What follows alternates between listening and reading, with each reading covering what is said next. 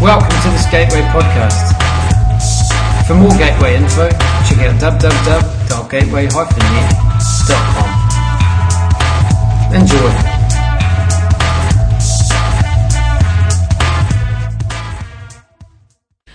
Over the last couple of weeks, I've been uh, doing a series on, on a very, very thorny issue, uh, an issue that is hugely painful to some people, uh, an issue that is incredibly difficult to think about and think theologically about. Um, I've been talking about divorce and remarriage. In the first message, I talked about the Old Testament grounds for divorce.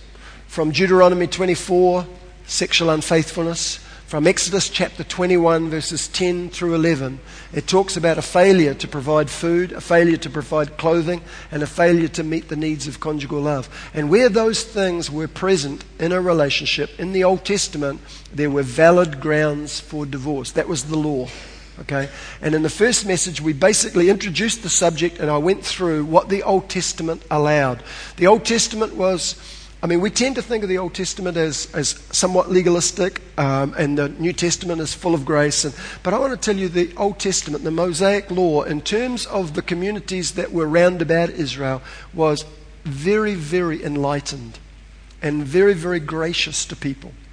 And these um, grounds for divorce weren't allowed in the surrounding communities. In the surrounding communities, the guy held all the cards. And if the woman was divorced, if she was cast out of the home, um, the man could come back and claim her anytime he wanted to. So the chances of her being remarried were almost zilch because who's going to invest in a relationship uh, emotionally, economically, and in every other way, and then find that at some crucial point this guy from her past could simply arrive and take her and the children back? The Mosaic law prevented that as a possibility and was very, very gracious to particularly women who found themselves in this unenviable position. In the second message, well, let me just sum that up, by the way. When you go back and look at that list, you think, well, sexual unfaithfulness I can understand, but what on earth, you know, would providing food and clothing really have to do? And conjugal love, okay, well, yeah, I can see where that fits. But if you summarize that, it looks like this in our marriage vows, we make a commitment. The Jews made a commitment in their marriage vows to provide material support for one another, physical affection for one another, and to be sexually faithful. And um, those vows have traveled down through the centuries, through Judeo and into Christian uh, circles, and we essentially say very similar things. Uh, I've done many, many wedding ceremonies, obviously, and, and among the words that I hear couples speak to one another many, many times is the promise to nourish and cherish. Nourish has to do with food, cherish has to do with warmth. Now, we aren't talking just specifically, I'll provide food and clothing for you. We understand the thought is wider than that, but it includes that. And there is a commitment, even today, in our marriage vows, to provide material support, physical affection, and sexual faithfulness.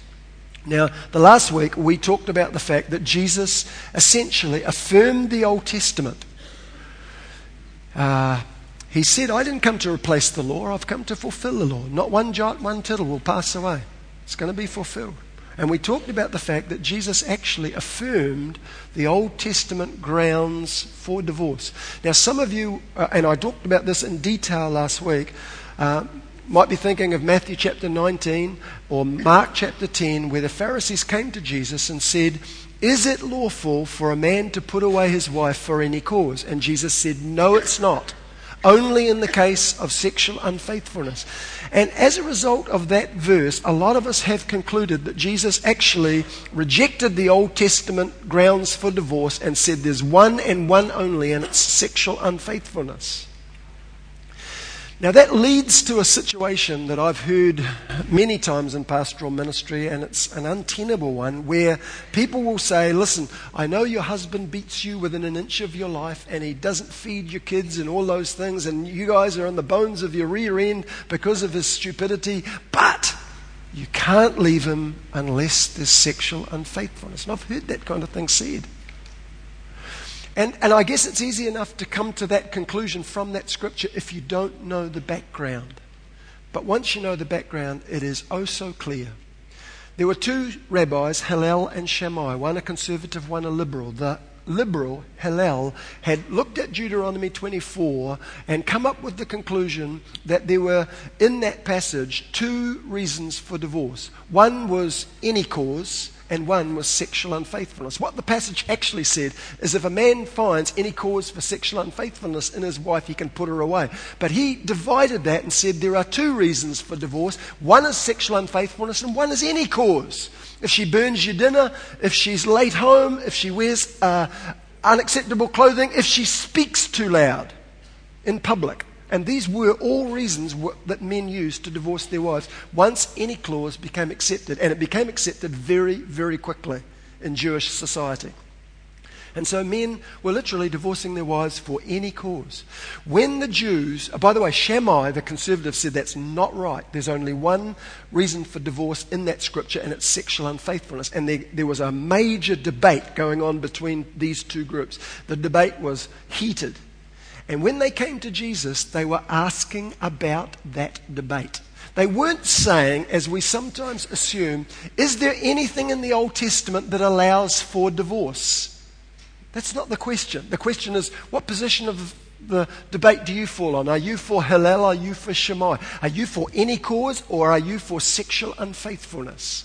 Jesus, in making the claim, and rejecting any cause divorce and saying it's sexual unfaithfulness. He was just taking the conservative line, but he was not rejecting the other grounds for divorce as they are found in the Old Testament. He assumed those, as all his group did. When they asked, when they asked that question, they could not have been asking, Is there any cause for divorce in the Old Testament? Because they knew the Old Testament, they knew the law, and they were, that question would then mean, Is the law lawful? Which is a dumb question. It's a stupid question. It's a no question. They were asking about that debate. And Jesus said what he thought about that debate, but did not reject the Old Testament grounds for divorce. Okay? Then he went on, by the way, in that, uh, in that encounter, to correct some of their misperceptions and misconceptions about marriage. He said marriage is intended to be monogamous, not polygamous. It's intended to be lifelong. Divorce is allowable but not compulsory in cases of adultery. Because the rabbis had come up with the idea if there is unfaithfulness, divorce was compulsory. Jesus said forgiveness can trump it. Okay? And, and it's not required if there's the possibility of restoration. He also said marriage itself is not compulsory. He said, Some people are eunuchs for the kingdom, some people are eunuchs made by men. Not everybody will get married because the Jewish society said it was compulsory. They talked from Genesis chapter 1 be fruitful and multiply, they took that as a command. By the way, they also, out of that, produced another reason for divorce, and that was infertility. Jesus, in saying this, removed that from the debate and said that's not a reason for divorce. Okay? And then the last thing he said is any cause divorce is invalid. This thing that you're doing, putting away your wives for speaking too loudly and so on and so on, it's invalid. And we need to get back to a more conservative position, affirm the Old Testament marriage vows, and when there's a hard heartedness toward breaking those vows, then there are grounds for divorce. Okay? That's a review. I want to just quickly move from there. If you take the position and, and many people do. If you take the position that Jesus was actually repudiating the Old Testament grounds for divorce and establishing one and one only, and that's sexual unfaithfulness, then when you come to Paul, you have a problem. Because Paul amended Jesus, right? In 1 Corinthians chapter 7 verse 15, he says this, if your husband or wife isn't a follower of the Lord and decides to divorce you, then you should agree to it. You are no longer bound to that person. After all, God chose you and wants you to live at peace. Now, here's Paul amending Jesus. Jesus says there's one cause, if, if you take this position. Jesus says there's one cause for divorce and one only, and it's sexual unfaithfulness. Here's Paul amending Jesus. And I want to just say, what impudence. Who would dare to amend Jesus? I mean, who wants to go and look at the Sermon on the Mount and say, you know what, I think we can improve on that?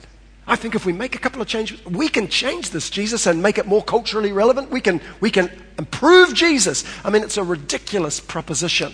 And I, I'd like to suggest to you that in saying, in the case of abandonment, divorce and remarriage is a possibility, that Paul was not amending Jesus at all. Like Jesus, Paul stood with the Shammai camp when it came to divorce and remarriage. He's in the tradition of the rabbinic thinking on Old Testament passages. Like Jesus, he assumes the Old Testament.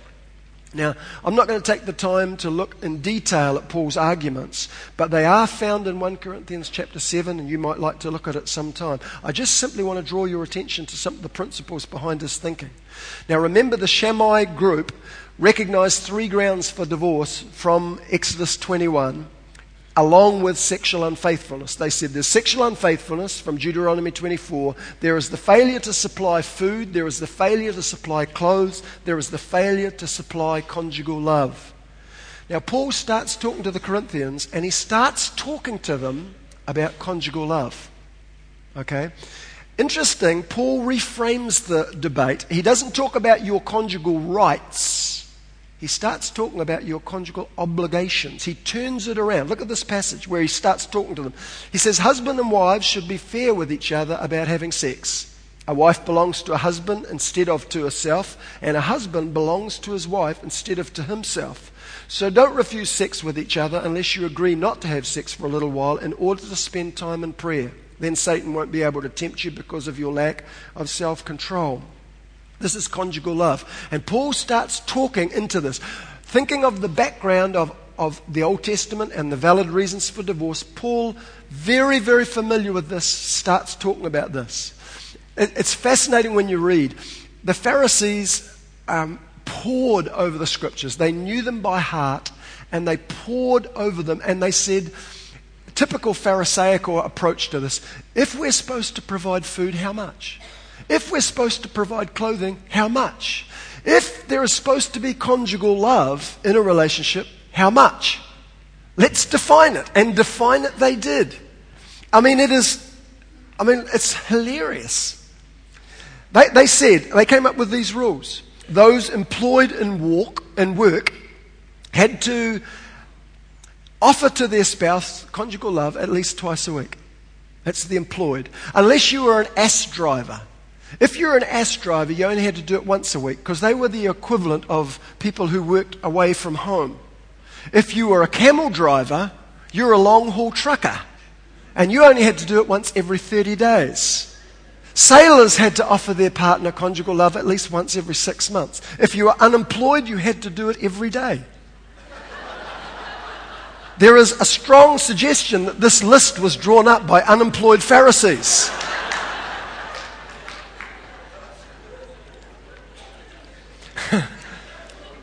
Paul, Paul reframes the whole debate, not about legalistically what you must supply, but he talks about serving your partner.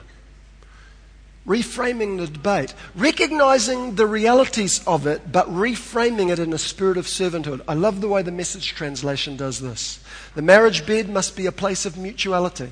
The husband seeking to satisfy his wife, the wife seeking to satisfy husband. This isn't about demanding so much so, so often. This is about seeking to honor and satisfy. Marriage is not a place to stand up for your rights. Marriage is a decision to serve the other, whether in bed or out. The idea of conjugal love is retained, but as part of the marriage commitment and of the vows, but it's reframed in a whole new spirit of servanthood. Now, Paul does the same with material obligations. Okay? Uh, a little later on in that chapter, he says, Marriage involves you in all the nuts and bolts of domestic life, and, and, and in this, you should be wanting to please your spouse. Now, now, he isn't saying this negatively, he's simply, it's simply a recognition. You have, prayer, you have promised in your vows a commitment to materially honor to physically honor your partner. This is the nuts and bolts of domestic life. Now, like I say, the Pharisees discussed ad infinitum how much food was enough, how, how many clothes were enough, and they created rules for how much a woman should cook and how much she should sew in order to meet these requirements. Paul, again, in contrast to the Pharisees, turns his back on the legalistic approach.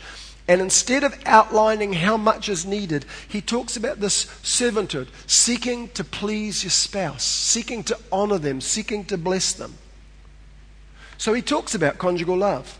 He talks about materially providing for your partner. Then he, he, then he talks about another thing, and it's the equivalent of any cause.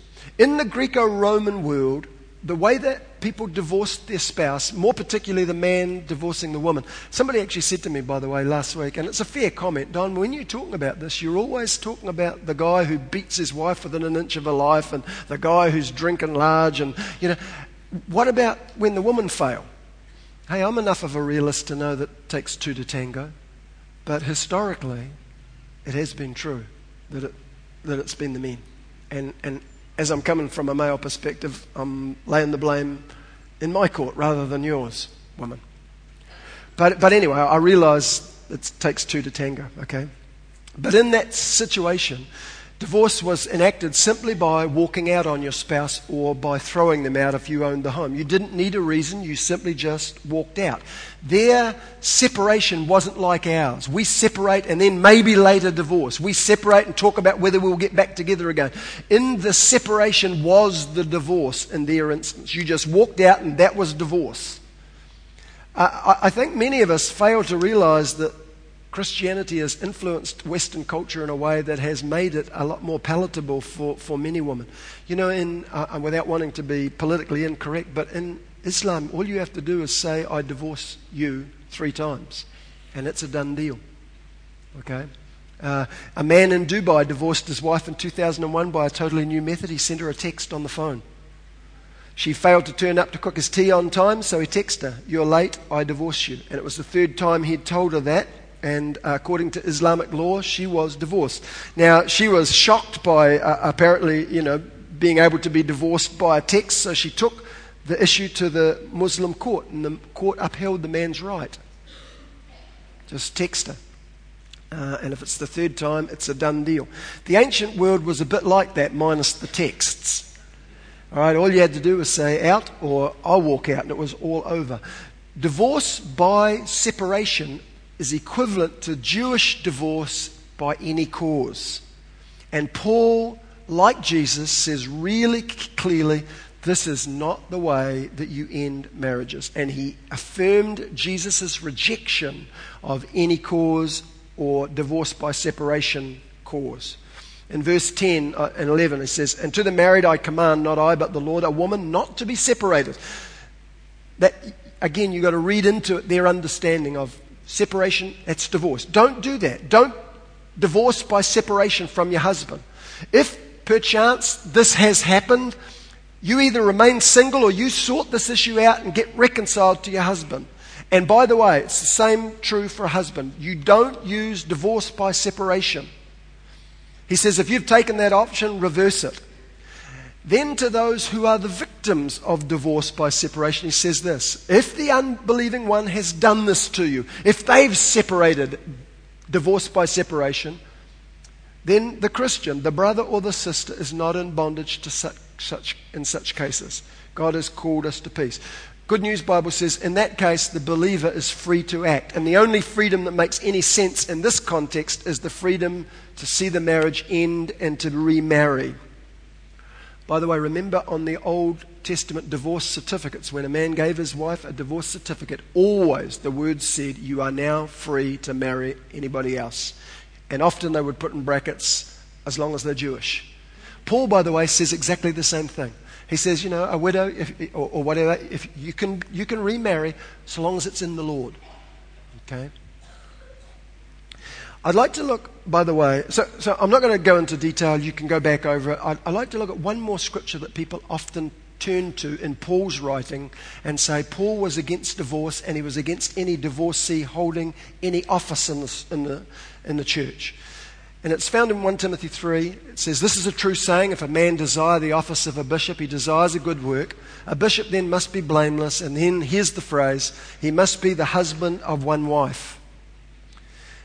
Some people have used this passage to claim that a divorcee can't hold any kind of office in the church. They can be forgiven of the sin, but they've been tainted in a way that they can't hold public office. Um, Obviously, since a divorcee is remarried and has more than one wife, they are disqualified. But that, that passage, legal, legally applied like that, would also count out a widower or a widow. Okay? Because they've had more than one wife. And you've got to stop and say, what was the author's intent here? I'm not going to take the time simply because we don't have it to look in detail, but let me simply say to you Paul's most likely intention was here suggesting that the person who's applying to be a bishop or wants to be a bishop needs to be faithful to his wife. A one woman man is not a bad translation. Okay? Let him be a one woman man. You've heard people, I'm sure you've heard it said of people who are married, oh, he's got eyes for everybody. The bishop must have eyes for one. He's a one woman man. Okay, that's more than likely not only the literal translation of that passage, but the author's intent. David Instone Brewer says this uh, In this context, it was necessary to make sure that the leaders of the church were people who were known to be faithful to their partners. It was not enough that they were technically faithful in the Greco Roman world. One could have a mistress without being guilty of adultery. They had to be known as someone who has eyes for only one woman, as we would say in modern English. That is, a husband of one wife. Okay? As you, as you look at this, it seems to me that Paul and Jesus were saying the same things. They were speaking the same truths to different cultures. And the principles are clear. Believers shouldn't be the cause of divorce and they shouldn't break their marriage vows. Believers shouldn't accept easy divorce options. Where there's hard heartedness in the breaking of the marriage vows, there is grounds for divorce. They recognized that the hard hearted breaking of vows to provide material support, physical affection, and sexual, sexual unfaithfulness were, in fact, grounds for divorce.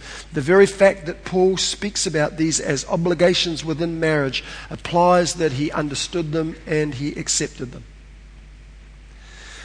Um, if you want to take this further, and, and I recognize that some of you might, because some of what I'm saying will be very, very new to some of you people who have been raised in no divorce, no remarriage backgrounds. I really recommend to you David Instone Brewer's material. He is a magnificent scholar. He's given his life to studying this issue. And I think, I think what he's done is both biblical and gracious, so you might like to follow it through. Let, let me try and finish this morning by kind of trying to apply this stuff to the 21st century, to where we live. These things the need to be sexually faithful, the need to provide food, clothing, conjugal love.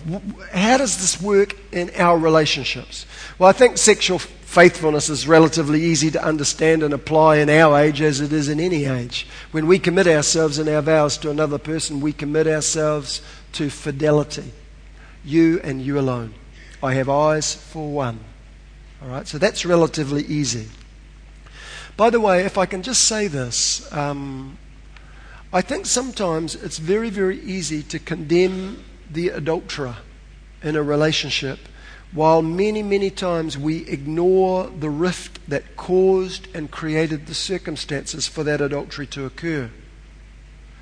I think too often a spouse who has been starved for physical affection falls into the arms of another person and is roundly condemned by all. And, and we, don't, we don't know how easy that is when there has been that long period of affection starvation. Uh, I'm not suggesting that the action is excusable. But I, but I think the context is important in understanding people's actions. And I just think it's too easy for us as the church to load our guns and blast. And we are brilliant at killing our wounded. And I think sometimes we would just be wiser to love them, not to, not to affirm their actions necessarily, maybe sometimes to speak the truth that needs to be spoken but not to be judgmental and legalistic and condemning either. I just somehow feel that while Jesus wouldn't necessarily affirm an adulterous behavior, he would understand something of what might have led to that and be gracious in his rebuke and correction of the situation. Does that make sense? Is that all right? Okay, sexual unfaithfulness is reasonably easy. The principle behind neglect of food and clothing, I think, can be summarized as material support. In our marriage vows, as I've said, we commit to doing all we can to provide for those we love and when there is a hard hearted and consistent disregard for our partners, then we have clearly forsaken our promises. By the way, another thing that happens in Christian circles, I know I'm wandering all over the place this morning, but I'm trying to tie it together, so I hope you can hear me. But, but I've heard people say, look, I know he's been hard hearted and done all these things, and I know he's separated, but don't you initiate the divorce. Let him do it.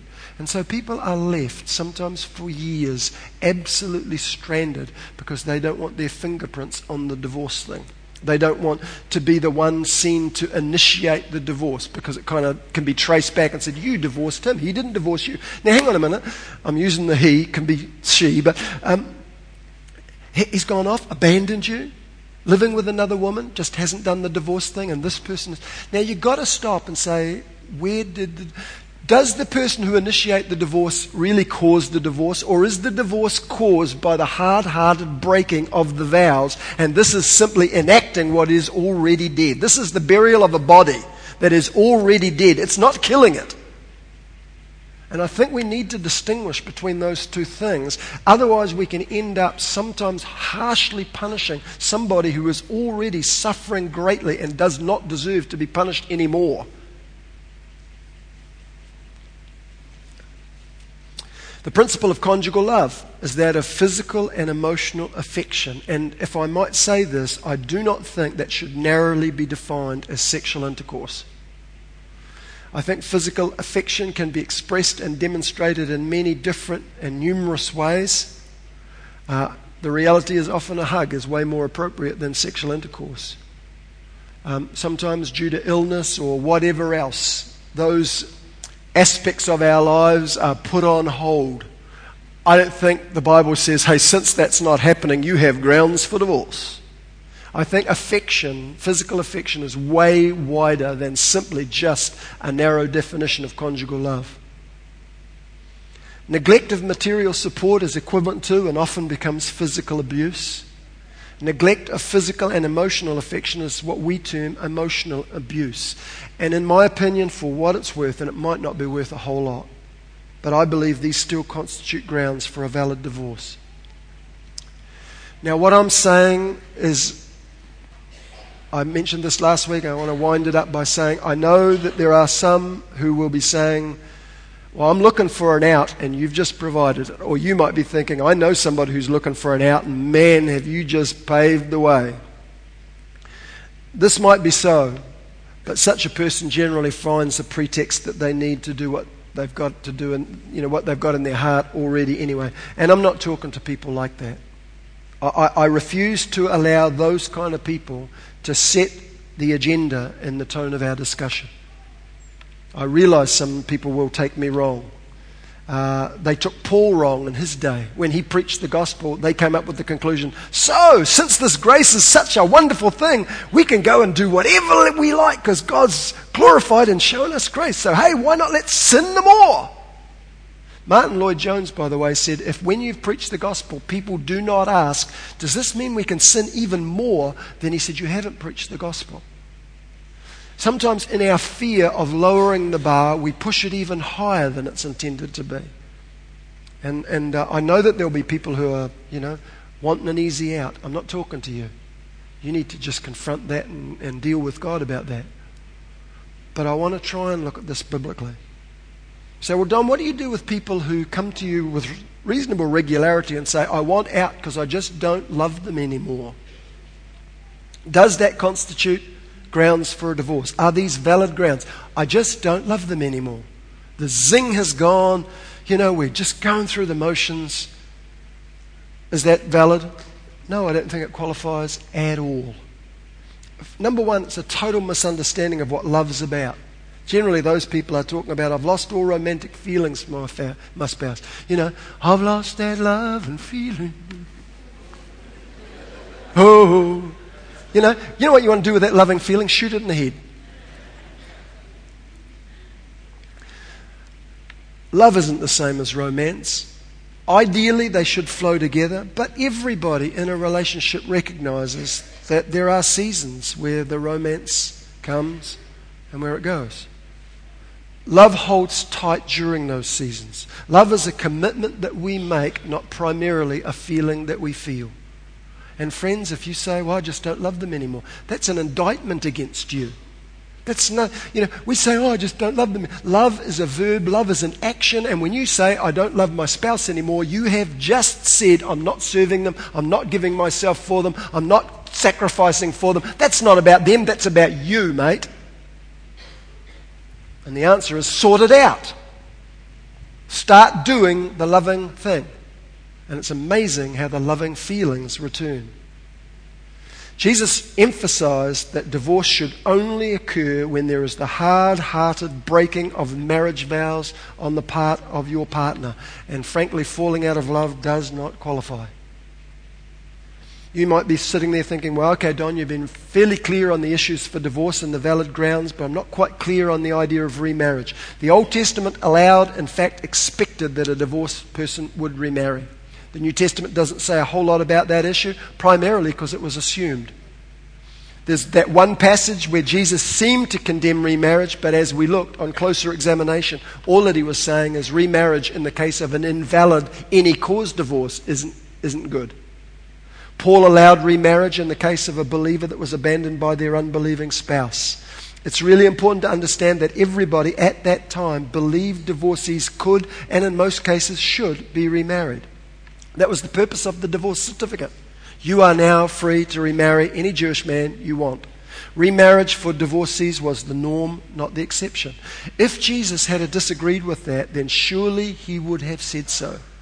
He clarified all the other areas of confusion, polygamy, all those kinds of things he spoke to. He didn't address that, and I'd like to suggest, while there's danger in arguing from silence, I'd like to suggest that his silence is really surprising on this issue, and it indicates that he um, accepted what was generally understood by all in that setting. Now, some of you might be thinking that's fine for the innocent party, Don, but where does that leave the guilty party? The one who perhaps was responsible for the breakup, can they ever be remarried? Well, for what it's worth, again, my opinion is from what I can ascertain, I think that the guilty person should always, at first, if possible, restore what they were responsible for breaking. If reconciliation is possible, then I think it should be pursued. If you've, you know, divorced by separation, Paul said, if you've done that and you can go back and sort it out, then go back and sort it out. And I think, I think there should be that attempt. It's not always possible. At the very least, there should be repentance. There should be apologies sought for wrongdoing. In, the many, in many cases, reconciliation won't be possible. Perhaps the damage done is so great that the victim doesn't want any reconciliation. That needs to be respected. In some cases, with the passing of time, the innocent party has remarried, or perhaps the guilty party left and remarried and now has another family. To break up a relationship in the name of reconciliation simply is not wise or feasible in my view. To break up a second relationship is hard to justify. The first one was bad enough. It's like trying to put right a wrong by committing another wrong. And I don't think it's wise. I think marriage, even for the guilty party, is possible. But I'd like to suggest that it's after repentance, it's after the appropriate passing, uh, the passing of an appropriate amount of time, and it should be done only with really good and godly counsel. God forgives the repentant divorcee just as He forgives any other sinner who repents. That doesn't mean, by the way, that there won't be ongoing consequences as a result of our sin. I, I, don't have, and I don't mean to convey, a casual or cavalier attitude toward divorce and remarriage. I think divorce is always incredibly destructive. And I think wherever possible, it should be avoided. Once we've made our vows, we should do everything within us and by God's grace to fulfill those vows. People say God's intention was never to have divorce. Of course, it wasn't. God's intention was also never to have sin. But He recognized that in a broken world, we make choices that sometimes aren't that wise. And He made provision for situations where bad choices were taken. Some people say, what? But Malachi says God hates divorce. I've said each time, and I'm trying to convey an attitude here. Each time I've said that, I've said, yes, He does. You know why? Not because He just, well, I hate divorce. I hate people that do that. It really ticks me off. It breaks what I, what I intended, and, and I, just, I just hate it.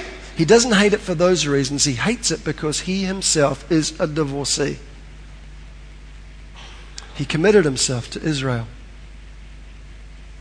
He, he, talked about being married to them. He talked about them being his bride. And the Bible talks in Jeremiah 3, Hosea chapter 2, about him finally getting to a place where, with such hard heartedness, they had turned away from him as their husband that he finally wrote them out the divorce certificate. And when he says, I hate divorce, he says it because he understands the brokenness, the shattering, the splintering, the hurt, the harm he understands it and he says, Man, I hate it when that happens. I just hate it. Because he knows the heartbreak. Okay? I, I am not trying to create a cavalier or casual attitude toward marriage. And I, please don't take away from what I've said that kind of message because it's not what I'm saying. You know? Karen and I have been married for close to 35 years. It's like any marriage that's been that long, we've had our good times and we've had our really, really hard times.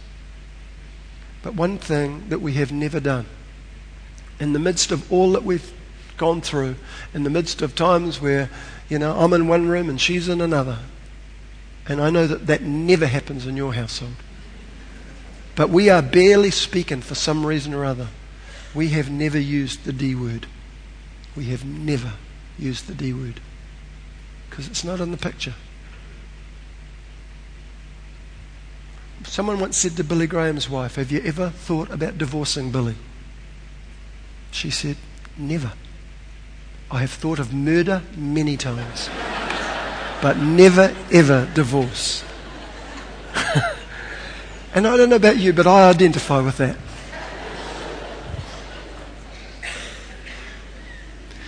I want to finish next week um, it probably went longer than I planned, but I want to talk next week about the damage that divorce does and people that are thinking about divorce to try and make them think a little longer.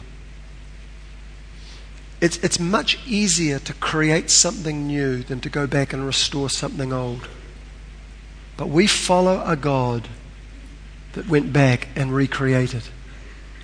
He went back and redeemed. He went back and restored. It would have been easier. In fact, he said to Moses on one occasion, I'll just wipe it clean and I'll start afresh with you. Moses said, No, don't do that, Lord. And he didn't, because it's not in his heart to do that. And we follow that kind of God. And I want to tell you, while it might seem easier to forget that and create something new, there is something about restoration and redemption that God wants us to mirror. And I want to tell you something else too in finishing. I know I've said this about five times, but I'm ready to do it. Uh, uh, uh, there are people who think, I've got to end this pain, and divorce is the easiest one uh, way out, create all kinds of other pain, not just for themselves, but for their kids as well. And I want to talk about that next week as we wind this series up. Okay? Still talking to me? Okay, let's stand. Some of you are thinking, I'm talking to you, all right? You wouldn't believe what I want to say to you.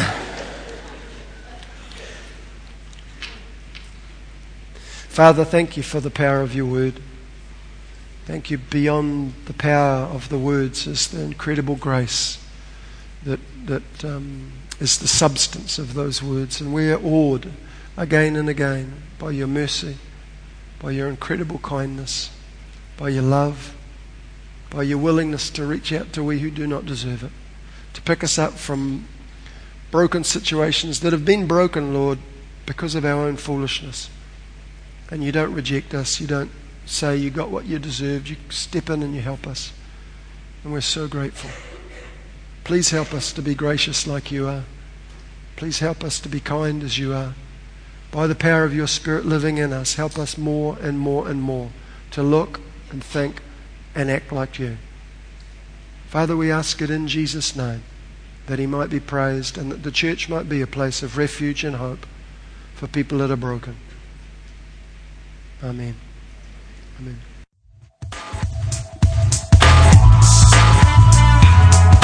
Once again, thanks for listening to this Gateway podcast.